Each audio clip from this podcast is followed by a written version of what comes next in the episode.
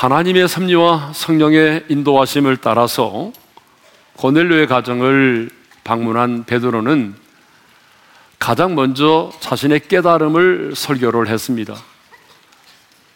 아, 베드로가 깨달은 것이 무엇이었습니까? 하나님은 사람의 예물을 보지 아니하신다라고 하는 것이었습니다. 또 하나의 깨달음은 하나님은 유대인만 받으시는 분이 아니라 모든 민족, 모든 사람, 어떤 사람일지라도 하나님을 경외하며 의를 행하는 자는 하나님이 차별하지 않고 받으신다는 거죠. 베드로가 깨달은 것을 한마디로 말하면 이렇게 말할 수 있습니다. 하나님은 구별하나 차별하지는 않으신다라고 하는 것이죠.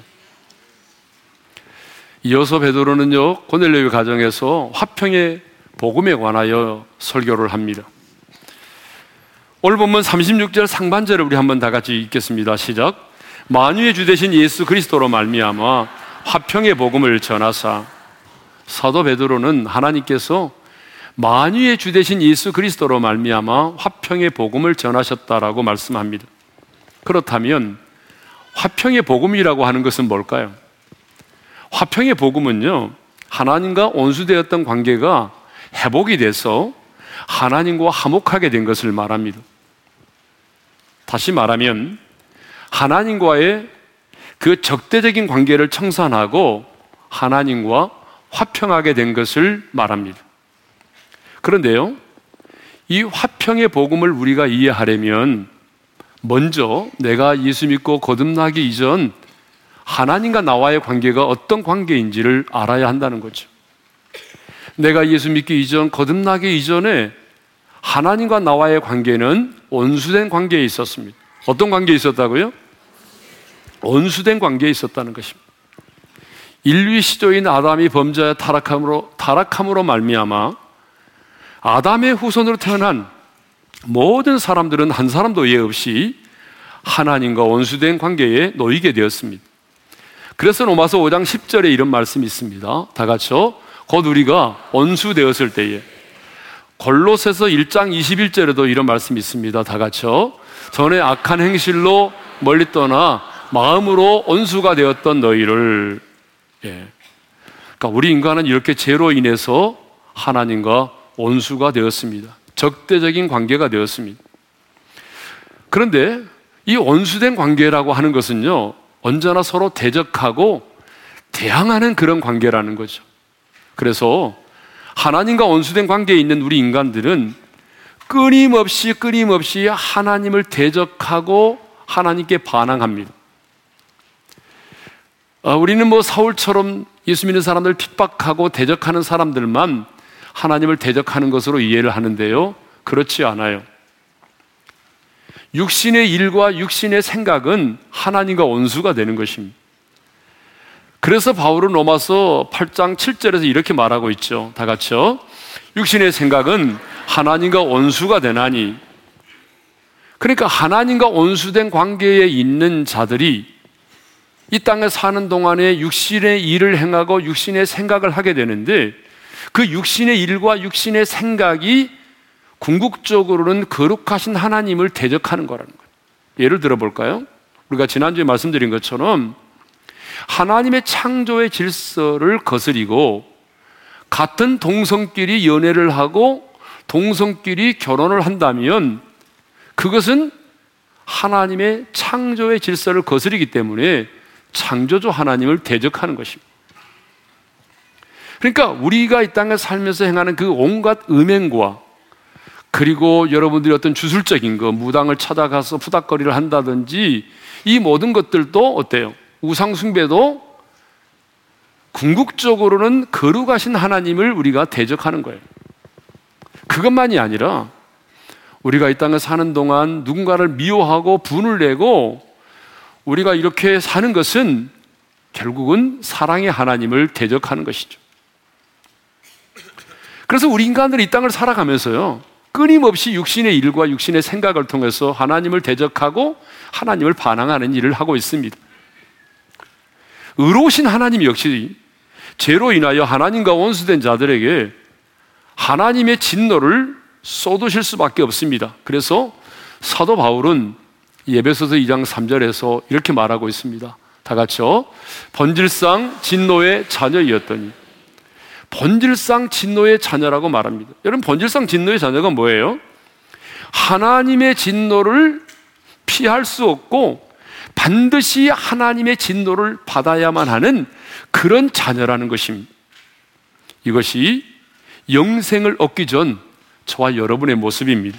그래서 예수님은요, 요한복음 3장 36절에서 이렇게 말씀하셨습니다. 다 같이 읽겠습니다. 시작.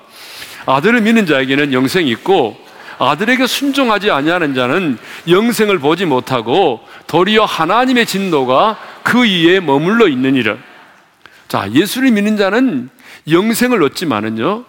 예수를 믿지 않은 자는 영생을 보지도 못할 뿐만 아니라 하나 도리어 하나님의 진노가 그 이에 머물러 있다는 것입니다.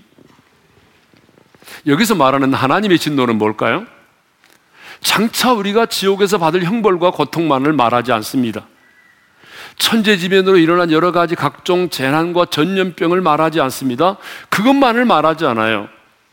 그것만을 말하지 아니하고 지금 이 땅에서 우리가 살면서 경험하게 되는 온갖 우리의 삶의 두려움, 그리고 불안, 그리고 미움과 분노와 슬픔, 우리의 삶의 작은 죽음의 조각들, 여러분, 이건 역시 우리를 향한 하나님의 진노에 속한다고 볼 수가 있습니다. 그런데 그 하나님의 진노가 어떤 상태에 있다라고 말하고 있습니까? 이렇게 말하고 있죠. 그 이에 머물러 있느니라. 어디에 머물러 있다고요? 그 이에 머물러 있다는 거예요. 여러분, 그 이에 하나님의 진노가 머물러 있다고 하는 말은 여러분, 언제든지 하나님의 진노가 임할 수 있다는 거예요. 머리에 떠 있는 구름이 언제든지 비를 내릴 수 있는 것처럼 하나님과 원수된 자의 머리 위에 있는 하나님의 진노가 언제든지 임할 수 있다는 거예요. 그러므로 우리는 하나님과 원수된 자로 사는 것이 얼마나 무서운 것인가를 알아야 돼요. 하나님 앞에서 진노의 자녀로 사는 것이 얼마나 두려운 것인가를 알아야 돼요. 왜냐하면 이것을 아는 자만이 화평의 복음을 받아들일 수 있기 때문에 그렇습니다.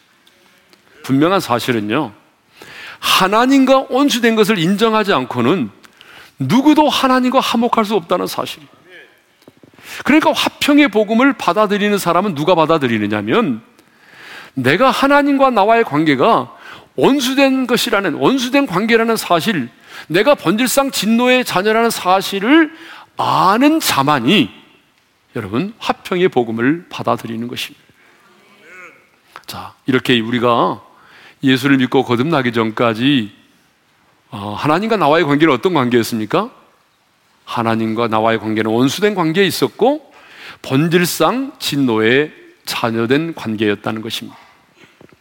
그런데 하나님은요, 당신의 형상대로 지음받은 우리 인간들이 당신과 원수된 자로 살기를 원치 않으셨습니다. 그래서 만유의 주 대신 예수 그리스도를 이 세상에 보내셔서 화목 제물로 세우셨어요. 그게 바로 로마서 3장 25절이죠. 읽겠습니다. 시작. 이 예수를 하나님이 그의 피로써 믿음으로 말미암는 화목 제물로 세우셨습니다. 그러니까 예수님은 우리의 모든 죄악을 대신 담당하시고 우리를 대신하여 화목 제물로 십자가에서 죽으셨다는 거죠. 그래서 고린도후서 5장 15절 이런 말씀이 있습니다. 읽겠습니다. 시작. 그가 모든 사람을 대신하여 죽으시면 여기서 아주 중요한 단어가 나왔습니다. 어떤 단어입니까? 대신하여라는 말입니다. 그러니까 주님은 우리를 대신하여 십자가상에서 우리 죄를 대신하여 담당하셨고 대신하여 죽으심으로 우리의 죄값을 치르셨다는 거죠. 그렇습니다. 여러분 예수님은요 저와 여러분의 모든 죄를 대신 짊어지시고 그 십자가에서 저와 여러분이 받아야 될 수치를 대신 받으셨습니다. 그래서 빨가벗김을 당하셨습니다. 온과 초롱과 멸시를 받으셨습니다. 우리 주님은 저와 여러분을 대신해서 그 십자가에서 우리가 장차 받을 영원한 형벌과 고통을 받으셨습니다. 목마름의 고통을 받으셨고 손과 발에 못 박힘을 당하셨습니다.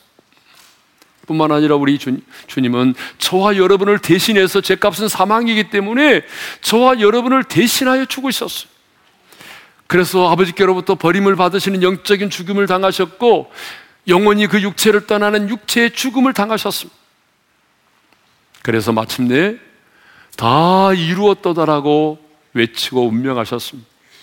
다 이루었다라고 하는 말이 무슨 말이에요? 헬라어로 보게 되면 이 말은 테텔레스 타이라는 말인데 값을 지불했다, 완불했다, 청산했다 그런 말이죠. 그러니까 예수님은 이렇게 십자가에서 우리를 대신하여 수치와 형벌을 당하시고 우리를 대신하여 죽으심으로 말미암아 우리의 모든 죄값을 완벽하게 지불하셨습니다. 그래서 죄로 말미암아 하나님과 원수되었던 우리를 하나님과 어떻게 하셨을까요? 화목하게 하셨습니다. 자, 로마서 5장 10절의 말씀을 읽겠습니다. 다 같이요.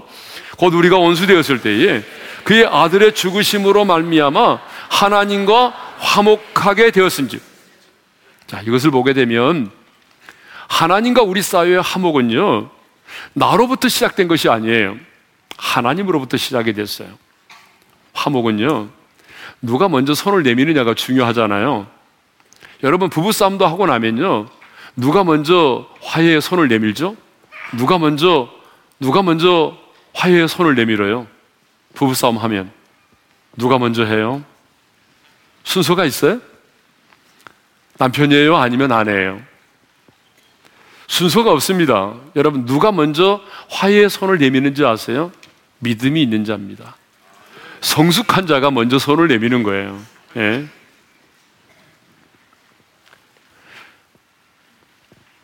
하나님과 우리 사이도 마찬가지예요. 자, 우리 인간이 죄를 지음으로 하나님과 원수된 관계가 되었잖아요. 그렇다면 우리 인간이 당연히 손을 내밀어서 용서를 구하고 우리 인간이 하나님께 화목을 구해야 되잖아요. 그런데 전적으로 타락한 우리 인간에게는 그렇게 할 수 있는 의지도 없고요. 그렇게 할 수 있는 능력도 없습니다. 우리 인간에게는. 그러므로 하나님께서 독생자 예수 그리스도를 이 땅 가운데 보내주시고 십자가에 달려 죽게 하심으로 화목제물이 되게 하셨습니다. 그래서 예수님은 하나님과의 합평을 위하여 하나님과 우리 사이에 원수된 것, 곧 중간에 막힌 담을 자기 육체로 허물어 버리셨어요. 자, 말씀을 읽겠습니다. 예배서 2장 14절입니다. 다 같이요. 그는 우리의 화평이신지라 둘로 하나를 만드사 원수된 것, 그 중간에 막힌 담을 자기 육체로 하시고 바울은 중간에 막힌 담을 뭐라고 말하고 있어요? 원수된 것이라고 말하고 있잖아요. 그 원수된 것 중간에 막힌 담이 그럼 뭘까요? 그것은 하나님과 우리 사이를 가로막고 있는 죄를 말하는 것입니다. 문맥적으로 말하면 율법이고요. 그리고 유대인과 이방인을 차별하는 것입니다. 그런데 예수님은 화평을 위하여 원수된 것, 중간에 막힌 담을 자기 육체로 십자가에 달려 죽으심으로 허물어 버리셨다는 것입니다. 그렇다면 이제 우리는 어떻게 해야 될까요? 하나님과 원수된 관계를 청산하고 여러분 하나님과 화목해야 되지 않겠습니까? 여러분 이 땅을 살면서도 누군가가 원수를 맺고 살아간다는 것은 얼마나 힘들고 불편한지 몰라요. 그런데 피조물인 우리 인간이 창조주이신 하나님, 절대자이고 전능자이신 하나님과 온수를 맺고 살아간다면 그것처럼 불안하고 그것처럼 저주가 어디 있겠습니까? 그러므로 여러분, 더 이상 하나님과 온수된 자로 살지 말고 하나님과 화목할 수 있기를 바랍니다. 더 이상 하나님과 온수를 맺지 말고 여러분 하나님과 화평하며 살기를 바랍니다. 그래서 사도 바울 역시 내가 그리스도를 대신하여 간청하노니 하나님과 화목하라고 말했습니다. 여러분, 고린도후서 5장 20절의 말씀을 읽겠습니다. 시작. 그리스도를 대신하여 간청하노니 너희는 하나님과 화목하라. 그러면 하나님과 온수된 관계에 있는 우리가 어떻게 하면 하나님과 화목할 수 있을까요? 본질상 진노의 자녀인 우리가 어떻게 하면 여러분 하나님과 합평할 수 있을까요? 그것은 십자가에서 내 죄를 담당하시고 죽으심으로 화목제물이 되신 예수 그리스도를 믿는 것입니다. 좀 더 구체적으로 말씀드리면 그 예수를 믿음으로 말미암아 제 사함을 얻는 것입니다. 그래서 베드로는요 코넬료의 가정에서 이 화평의 복음을 전하면서 예수 그리스도의 십자가와 죽음을 전하고 난 이후에 이렇게 복음을 정리하여 말합니다. 자, 43절입니다. 다 같이요. 그에 대하여 모든 선지자도 증언하되 그를 믿는 사람들이 다 그의 이름을 힘입어 제 사함을 받는다 하였느니라. 자, 한번 따라서 하십시다. 그를 믿는 사람들이 다 제 사함을 받는다 하였느니라. 여러분 무슨 말이냐면요. 누구든지 예수를 믿기만 하면 모든 사람들이 제 사함을 얻는다는 것입니다. 예수를 믿으면 죄를 사함받고 죄를 사함받게 되면 의롭담을 얻게 되고 의롭담을 얻게 되면 하나님과 화평하게 되는 것입니다. 그런데 여러분 누가 죄 사함을 받는다고 말씀하고 있습니까? 그를 믿는 사람들이 다입니다. 누가 죄를 사함 받아요? 그를 믿는 사람들이 다 그렇습니다. 예수를 믿기만 하면요.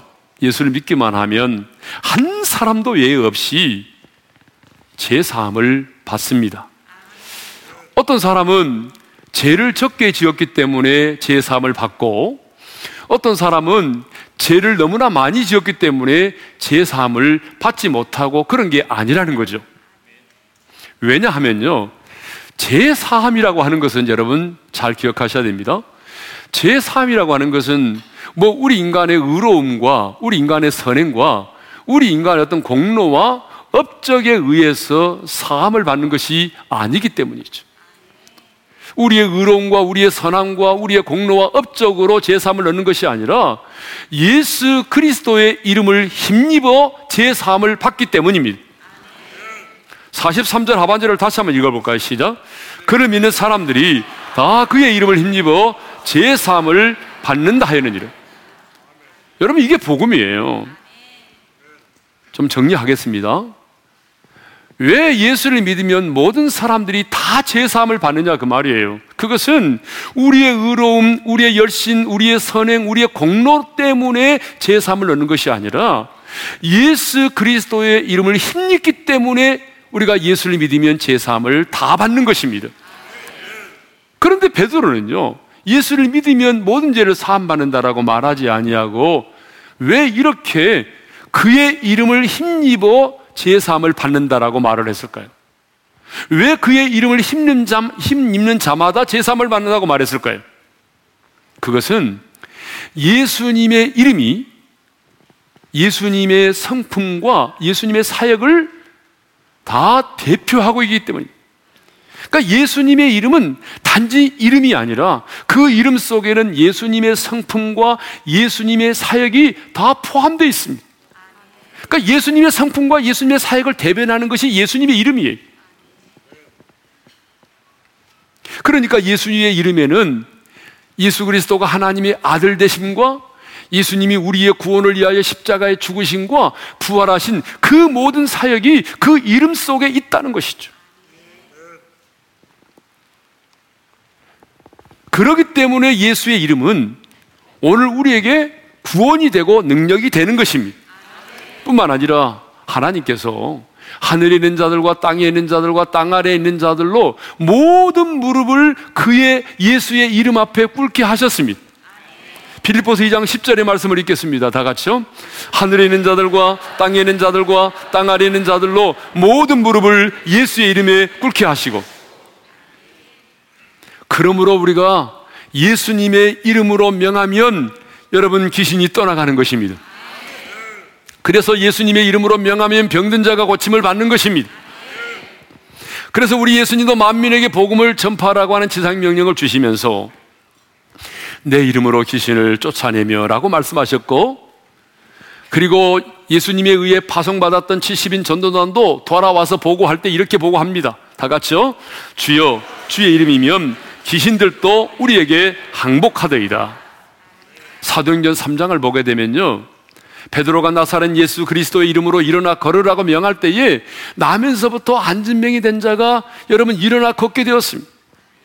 예수의 이름은 우리의 구원이고 우리의 능력인 줄 믿으셔야 합니다. 그러므로 예수님의 이름으로 기도할 때에 하나님은 그 기도를 들으시고 응답하는 겁니다. 여러분의 그 기도의 열정과 간절함 때문에 하나님이 여러분의 기도를 들으시는 것이 아니라 그 예수의 이름 때문에 하나님이 우리의 기도를 들으시고 응답하신다 그 말이. 그래서 예수님께서도 요한복음 16장 23절에서 이렇게 말씀하십니다. 다 같이요. 너희가 무엇이든지 아버지께 구하는 것을 내 이름으로 주시리라. 여러분 요한복음 14장에서는요. 내 이름으로 구하면 내가 시행하리라고 말씀하셨습니다. 요한복음 16장 24절에서 이렇게 말씀합니다. 다 같이요.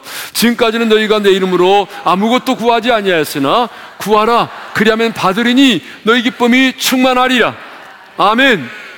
예수님의 이름은 우리의 구원이고 능력이기 때문에 우리가 예수님의 이름으로 기도할 때 하나님 우리 기도를 들으시는 겁니다.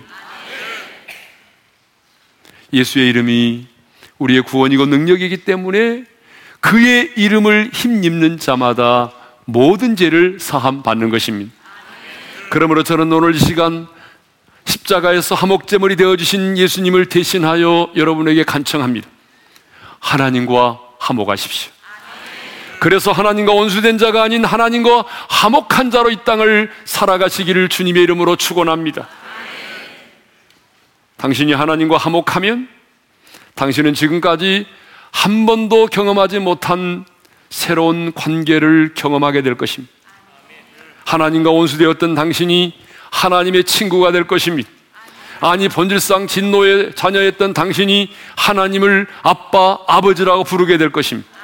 하나님의 진노가 그위에 머물러 있으므로 두려움 가운데 떨며 인생을 살던 당신이 세상에 줄 수 없는 하늘의 평안을 누리며 살게 될 것입니다. 이 세상에는요, 하나님과 원수된 자, 하나님과 합평한 자, 두 종류의 사람밖에는 없습니다. 이 세상은 두 종류의 사람밖에 없습니다. 하나님과 원수된 자, 하나님과 합평한 자. 아무리 인격이 훌륭하고 또 법 없이도 살 수 있는 사람이고 끊임없이 가난한 사람을 돕기도 하고 줄에서 주변 사람들로부터 칭찬을 받고 존경을 받는 사람이라고 할지라도 하나님과 화목하지 못했다면 그는 죄송합니다만 하나님과 원수된 자입니다. 그렇다면 여러분은 어떤 사람입니까? 여러분은 하나님과 원수된 자입니까? 아니면 하나님과 화평한 자입니까? 아니, 이렇게 대답을 못 하십니까? 다시 한번 묻겠습니다. 예, 다시 한번 묻겠습니다. 당신은 하나님과 원수된 자입니까? 아니면 하나님과 화평한 자입니까?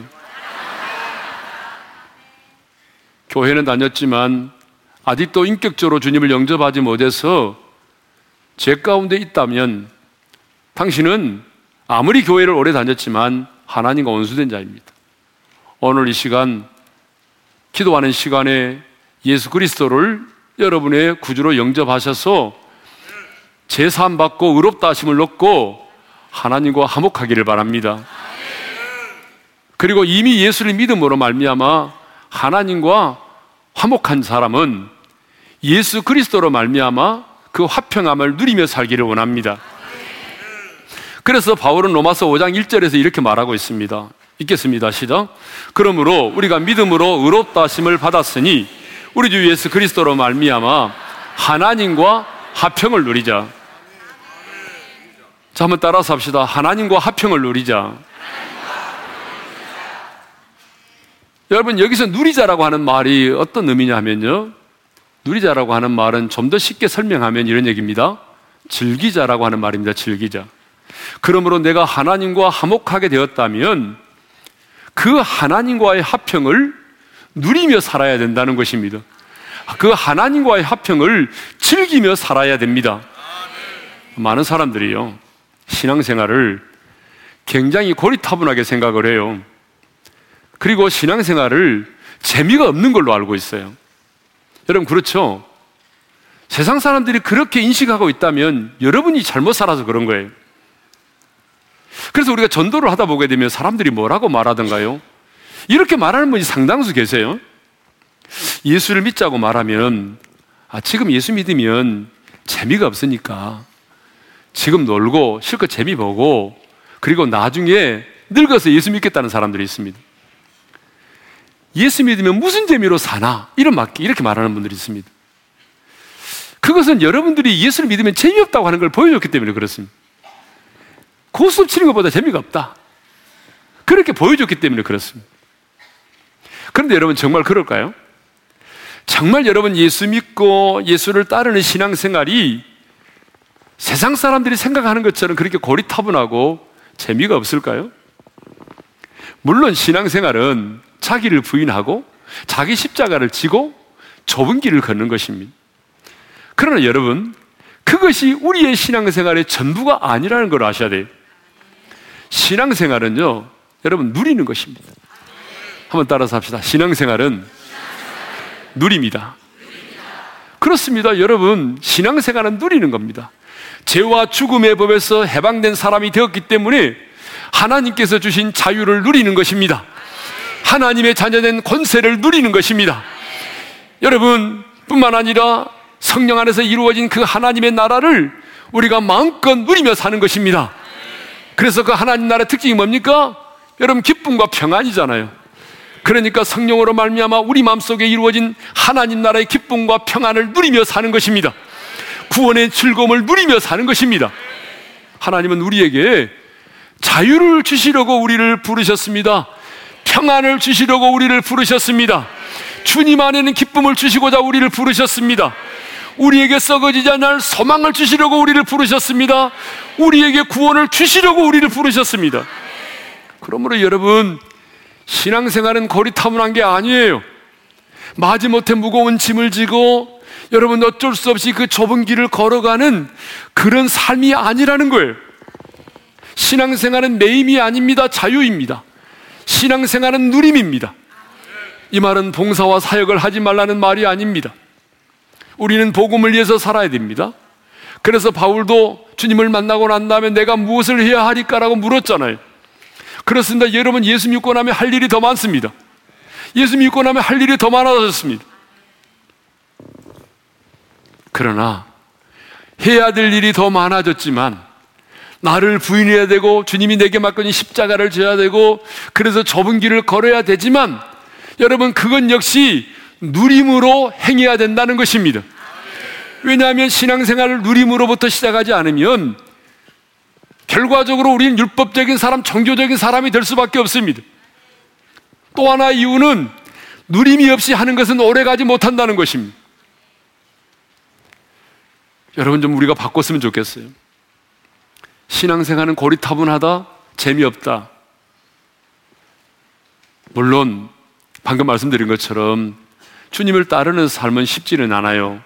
왜냐하면 날마다 나를 부인해야 되고 주님이 맡겨준 십자가를 져야 되고 그리고 주님 가신 길을 따라가야 되기 때문에 그런데 내 자신을 부인하고 주님이 내게 맡겨진 십자가를 지고 주님 가신 그 좁은 길을 따라가는 우리의 마음 속에는요 세상 사람들이 맛볼 수 없는 게 있다는 거예요. 세상 사람들이 도저히 경험할 수 없는 하나님이 주시는 위로가 있다는 거예요. 영적인 환희와 감격이 있다는 거예요. 바울과 신라를 보세요. 여러분 마게도냐의 환상을 보고 자기 생각을 내려놓고 빌립보로 왔잖아요. 근데 복음 전하다가 억울하게 누명 쓰고 감옥에 갇혔습니다. 여러분 이쯤 되면은요 불평과 원망이 나올 수밖에 없어요. 스트레스가 정말 장난이 아니죠, 이 정도 되면은. 여러분 생각해 보세요. 뭐 잘못한 것도 없는데 복음 전하다가 얻어맞고 옷은 찢겨지고 몸은 퉁퉁 붓고 발은 착고에 매이고 감옥에 갇혔잖아요. 그러면 하나님 원망할 수도 있잖아요. 그런데요, 그들은 그날 저녁에 어떻게 했죠? 발은 착고에 매있고 몸은요, 여러분 맞아가지고 퉁퉁 부어오르는데, 그런데요, 하나님이 주시는 위로가 몰려오는데 견딜 수가 없었어요. 하나님이 주시는 영적인 환희, 영적인 환희가 몰려드는데, 하나님이 주시는 평안이 몰려드는데, 여러분 감당할 수가 없었어요. 그래서 그날 밤에 그들은요, 그 깊은 감옥에서 하나님을 찬양했다니까요. 모든 제수들이 들을 정도로 찬양했다니까요. 예? 신앙생활은 누림입니다. 좁은 길을 걷지만 우리는 하나님이 주신 자유를 누리면서 걷는 것입니다. 십자가를 지고 주님을 따르지만 하나님이 주신 이로를 경험하면서 가는 것입니다. 신앙생활은 누림입니다. 특별히 예수를 믿음으로 하나님과 화목하게 된 우리는 우리 주 예수 그리스도로 말미암아 하나님과 화평을 누려야 합니다. 화평을 간직하고만 있지 말고 여러분 삶의 현장 속에서 기도의 현장 속에서 예배의 현장 속에서 여러분 고난의 현장 속에서 여러분 이 화평을 누리며 살기를 원합니다. 어리석은 사람이 누굽니까? 가졌지만 그것을 누리지 못하고 사는 사람이죠. 아무리 보배롭고 존귀한 것이라 할지라도 여러분 그것을 즐기지 않으면 내 것이 아닙니다. 그러므로 우리는 하나님 주신 화평을 간직하지만 말고 여러분 마음껏 우리의 삶의 현장에서 즐길 수 있기를 바랍니다. 자, 그러면 이제 하나님 예수 그리스도로 말미암아 우리가 그 화평을 누리며 즐긴다는 게 무엇인지를 좀 더 구체적으로 한번 설명하겠습니다. 자, 여러분이 죄를 짓고 나면 사탄이 찾아오죠. 그리고 반드시 사탄이 그 죄를 까발리고 그 죄를 가지고 여러분을 참소하고 정죄하고 죄책감을 심어줍니다. 그럴 때 여러분 어떻게 해야 될까요? 우리는 우리 주 예수 그리스도로 말미암아 하나님과 합평을 누리자라고 그랬잖아요. 주님께서 나를 위해 하신 일이 무엇인지를 생각해야 돼. 주님께 초점을 맞춰야 됩니다. 로마서 8장 1절에 근데 주님이 이렇게 말씀하십니다. 다 같이요. 이제 그리스도 예수 안에 있는 자에게는 결코 정죄함이 없나니 할렐루야. 로마서 8장 33절 34절입니다. 다 같이요. 의롭다 하신 이는 하나님이시니 누가 정죄하리요. 그러니까 여러분 사탄이요. 여러분의 죄를 가지고 까발리고 참소하고 정죄할 때에 이 말씀을 선포하셔야 돼요. 예수 그리스도 안에 있는 자는 결코 정죄함이 없느니라. 의롭다 하신 이는 하나님이시니 누가 나를 정죄하리요? 여러분 이 말씀을 붙들고 이 말씀으로 사탄의 참소를 이겨내셔야 됩니다. 진정으로 여러분이 그 죄를 회개했다면 더 이상 여러분은 죄책감에 시달려야 될 이유가 없습니다. 왜냐하면 주님께서 그 기도를 받으셨고 주님께서는 그 죄를 다시는 기억지 않으시기 때문입니다. 자, 그래서 여러분 그 사탄의 참소를 이겨내고 죄책감을 떨쳐버리는 것이 뭐예요? 이게 바로 예수 그리스도로 말미암아 내가 화평을 누리는 것입니다. 또 하나는요. 내가 환란을 막 당하고 사방으로 우겨 쌓임을 당하고 누군가로부터 막 배신을 당하고 사업의 실패를 인해서 경제적인 막 그런 어려움 가운데 있을 때 사람과 환경의 매임을 당하지 않고 세상을 이기신 주님이 네 안에 계심을 믿고 그 주님의 품 안에서 세상에 줄 수 없는 평안을 누리는 것입니다. 여러분, 사탄은 언제나 나의 연약함을 보게 하고 문제에 집중하게 만든다고 그랬잖아요. 그러니까 여러분이 여러분 자신을 바라보면 바라볼수록 우리 안에 화평은 깨어집니다. 그래서 성경은 뭐라고 말합니까? 너로 말미암아 화평을 누리라고 말하지 않고 예수 그리스도로 말미암아 화평을 누리라고 말하는 것입니다. 우리가 화평을 누리는 것은 내가 다른 사람보다 더 의로워서가 아니에요. 여러분이 다른 사람보다 더 거룩한 삶을 살아서가 아니에요. 예수 그리스도로 말미암아 화평을 누리는 겁니다. 그러니까 내가 얼마나 예수 그리스도에게 집중하고 예수 그리스도에게 매임을 당하느냐가 중요한 거예요. 예수 그리스도에게 매임을 당하면 매임만큼 우리는 화평을 누리는 것입니다. 그런데 여러분이 여러분 자신에게 매임을 당하고 문제에 매임을 당하면 여러분은 경우다 깨어나도 화평을 누릴 수가 없습니다. 또 우리가 일곱 번 쓰러졌을지라도 여러분 은혜의 보좌 앞에 담대히 나가서 아빠 아버지 얼굴을 구하는 거예요. 아빠 아버지 얼굴을 구하고 하늘 아버지께서 주시는 그 생기, 하늘 아버지께서 공급해 주시는 하늘의 지혜와 그 능력으로 다시 내가 일곱 번 쓰러졌을지라도 넘어짐의 자리에서 다시 일어나는 것입니다. 이것이 바로 예수 그리스도로 말미암아 화평을 누리는 것입니다. 저는 우리 어린의 모든 성도들이 하나님과 화목하기를 원합니다. 그리고 이미 하나님과 화목한 성도는 날마다 날마다 예수 그리스도로 말미암아 여러분의 그 삶의 현장 속에서 심지어는 기도의 현장 속에서 예배의 현장 속에서 고난의 현장 속에서 넘어짐의 자리에서 여러분 그리스도로 말미암아 그 화평을 누릴 수 있기를 바랍니다. 우리 이 시간 찬양할 텐데요. 이것을 너에게 이름은 너희로 내 안에서 평안을 누리게 하려 함이라. 평안을 누리게 하려 함이라.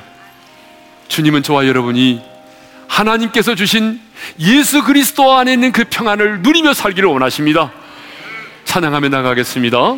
이것을 너희에게 이름은 너희로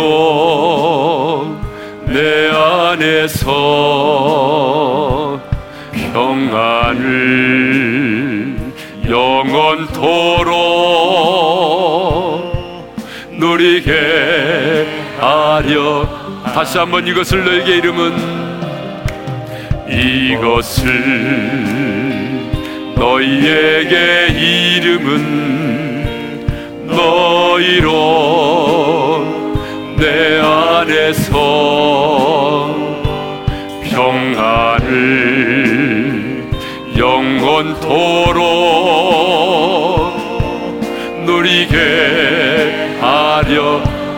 손을 들고 세상에서 세상에서 너희가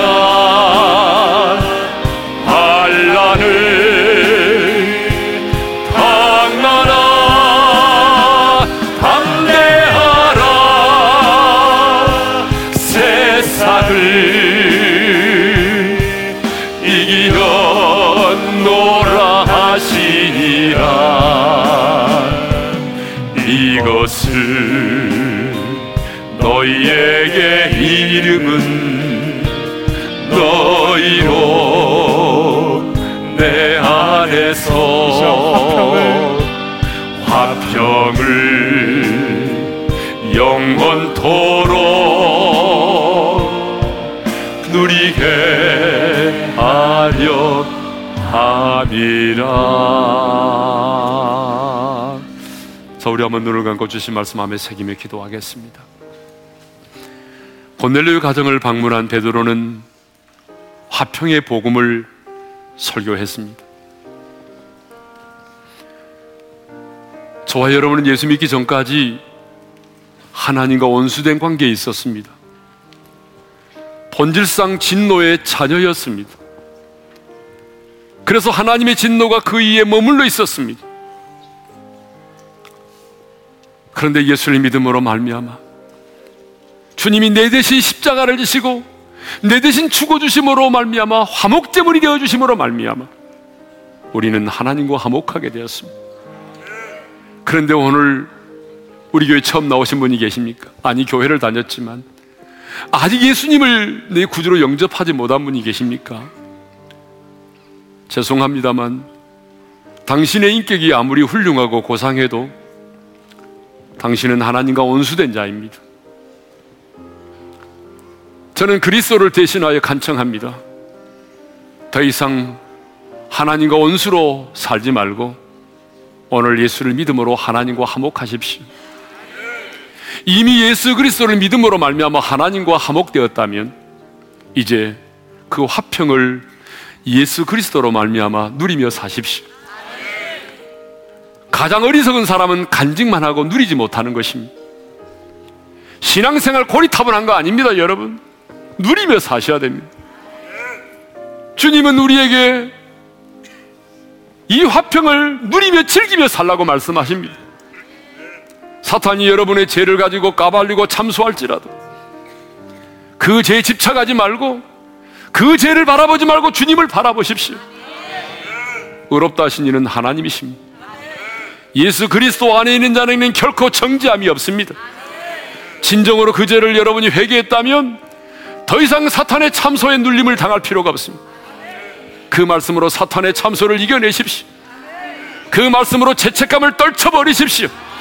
그것이 바로 예수 그리스도로 말미암아 내가 화평을 누리는 것입니다. 여러분, 넘어지셨습니까? 경제적인 어려움 가운데 있습니까? 사방으로 우겨싸임을 당했습니까? 경제적인 고통 가운데 있습니까? 그럴지라도 믿음의 주여 온전케 하신 주님을 바라보십시오. 그리고 그 주님 안에 있는 평안을 누리십시오. 그 평안을 누리며 살아야 합니다. 그리고 그 주님의 힘으로 일어서십시오.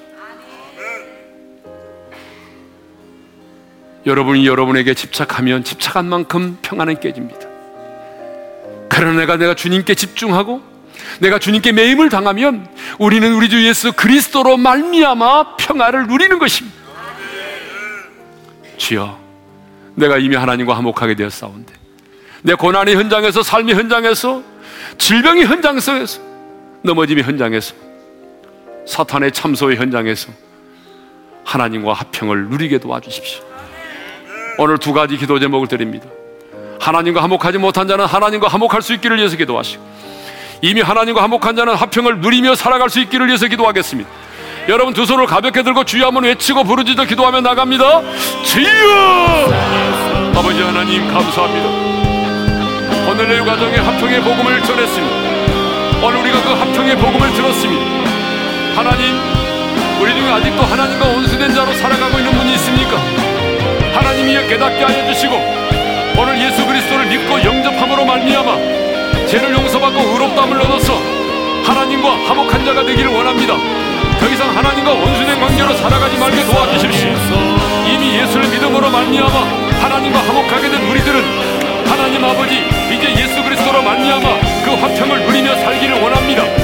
사탄이 죄를 가지고 와서 까발리고 정죄하고 참소할 때에 의롭다 하신 이는 하나님이시니 누가 나를 정죄하리요 이 약속의 말씀으로 선포하면서 하나님 사탄의 참소를 이겨내게 도와주시고 하나님 우리가 환난을 당하고 사방으로 우겨쌈을 당했지만 하나님의 주님을 바라보고 주님을 의지함으로 주님 안에는 평안을 누리게 도와주시고 하나님의 일곱 번 쓰러졌을지라도 다시 일어서므로 말미암아 하나님의 주의 힘과 지혜와 능력으로 일어서서 하나님과 합평함을 누리며 살아가는 사랑하는 성도들이 될 수 있도록 은총을 베풀어 주시옵소서. 감사합니다 주님. 이제는 우리 주 예수 그리스도의 은혜와 하나님 아버지의 영원한 그 사랑하심과 성령님의 감동 감화 교통하심이 오늘 하나님과 화목하기를 원하고 이미 하나님과 화목한 자는 예수 그리스도로 말미암아 그 하나님과 화평을 누리며 살기를 원하는 모든 지체들 위해 이제로부터 영원토록 함께 하시기를 축원하옵나이다. 아멘.